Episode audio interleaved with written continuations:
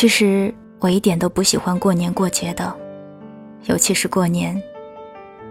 我微信里的好友挺多的，过年这几天几乎一拿起手机就是几百条消息，一条一条点开看，几乎都是不认识的人，发着几乎都是一样的吉祥话。我总在想，群发信息到底有什么意义？因为有一些重要和亲密的人，你会单独去祝福，而那些被划到群发列表里。对你不太重要，甚至你都不怎么认识的人呢？就算没有收到这条群发信息，照样还是会自己过得好好的。不仅不会因为收到了群发祝福而感激，还会没良心的觉得被打扰到了，说不定收到了还会骂你。切，又是群发，这个人真无聊。不过我不喜欢过年过节。并不是因为我觉得接到这几百条信息很烦，而是我接到了几百条信息，没有一条是我心里想的那个人发给我的。这让我一度怀疑他已经死了。如果他没死的话，那我就憎恨互联网，给了那么多人群发信息的权利，却没让他成为一个喜欢群发信息的人，真苦。不过我也没有给他发信息。因为我不能输，我要比他更酷。不过，在我变这么酷之前，我也是曾经假装群发的样子，给某个人发过信息的。有一千句、一万句想对你说，结果打出来的，只不过是一句“祝你节日快乐”。你像镀了十八层金的那么好。我像摔在泥里的那么烂。我和一位男性朋友聊天，他说他喜欢一个女孩已经八年了，他们是高中同学，但是从高中到现在大学毕业快一年，女孩对他也只是到知道他叫什么名字的程度而已。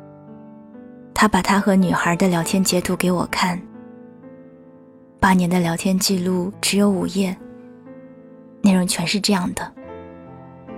新年快乐，谢谢。生日快乐，谢谢。我真的头一次见到这种让人完全感觉不到爱意的表达方式，而且女孩子出奇的有礼貌，八年来竟然每条消息都回了。我问他，一年发不到十条信息，还全是群发句式，鬼知道你喜欢他啊！他说：“我不敢和他多说话，我怕他觉得我不好，我配不上他。”他的这句话让原本处在看热闹状态的我一下子严肃了起来。我开始觉得，这个自卑、内向到有点极端的男孩身上，有着我们每一个人的影子。如果你从未在谁面前感觉到自己卑微，那只能说。你也从没有真正喜欢过谁，觉得他真好，觉得他会发光，觉得他做什么都很优秀，觉得他所有的表情姿势都好看，不敢看他的眼睛，不敢和他讲话，不敢点开他的朋友圈，甚至连多看两眼他的名字，心都会狂跳，手麻心慌，干什么都不行。见到他就要摔跤，打个招呼都会从脸红到脚，说一句完整的话比登天都难。他就是你生命里的大 bug，遇见就宕机的那种。多厉害的人也不行了，遇见喜欢的人就不行了。喜欢他的时候，总会有几个瞬间觉得他太好了，我可配不上他。要和他说点什么，才能显得自己和他差不多好？要说些什么，他才会感兴趣呢？实在太难了，比数学最后一道大题都难。这样看起来，还是群发一条祝福信息最简单。我是真的很想和你说话，可也是真的不知道说点什么好。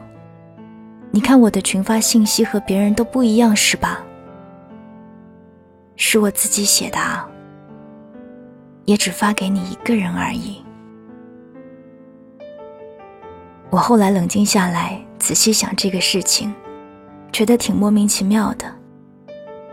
其实随便发点什么，都比发群发信息要好啊。随便说点什么生活里的事情，都比干巴巴的祝他节日快乐要好啊。他收到你的群发信息，除了谢谢，你还能说什么？更大的可能是他根本不会回啊。所有的套路里最蠢最没用的就是这个，不仅不会给自己加分，还有可能讨人嫌。可是啊，喜欢一个人的时候，我们就是喜欢做这些莫名其妙又没什么用，甚至会起反作用的事情。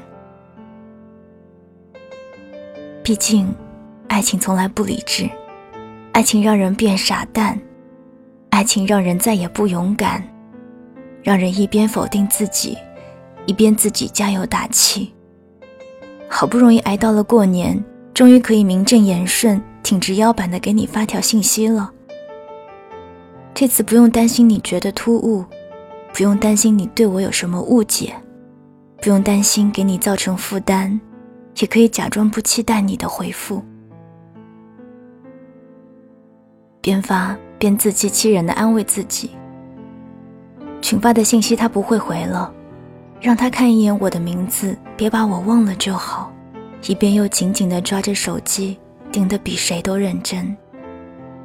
如果你不知道怎么就回复了，我可能真的会高兴地跳起来大喊，然后斩钉截铁地认定你有点喜欢我。不过不用紧张，只是自我安慰一下而已。喜欢一个人真的挺辛苦，你应该允许我自我安慰一下。反正你回了一个谢谢之后，估计也不会理我了。可是，这也足够我高兴到下一个节日了。你看我喜欢你，可是我也就这么大出息。这个年过去了。等元宵节的时候，我再给你发消息。祝你新春快乐，祝你圣诞节快乐，祝你国庆节快乐，祝你中秋节快乐，祝你植树节快乐，祝你妇女节快乐，祝你建军节快乐，祝你世界无烟日快乐，祝你所有有的没的节日都快乐。除了情人节，如果身边不是我，你可不能过情人节。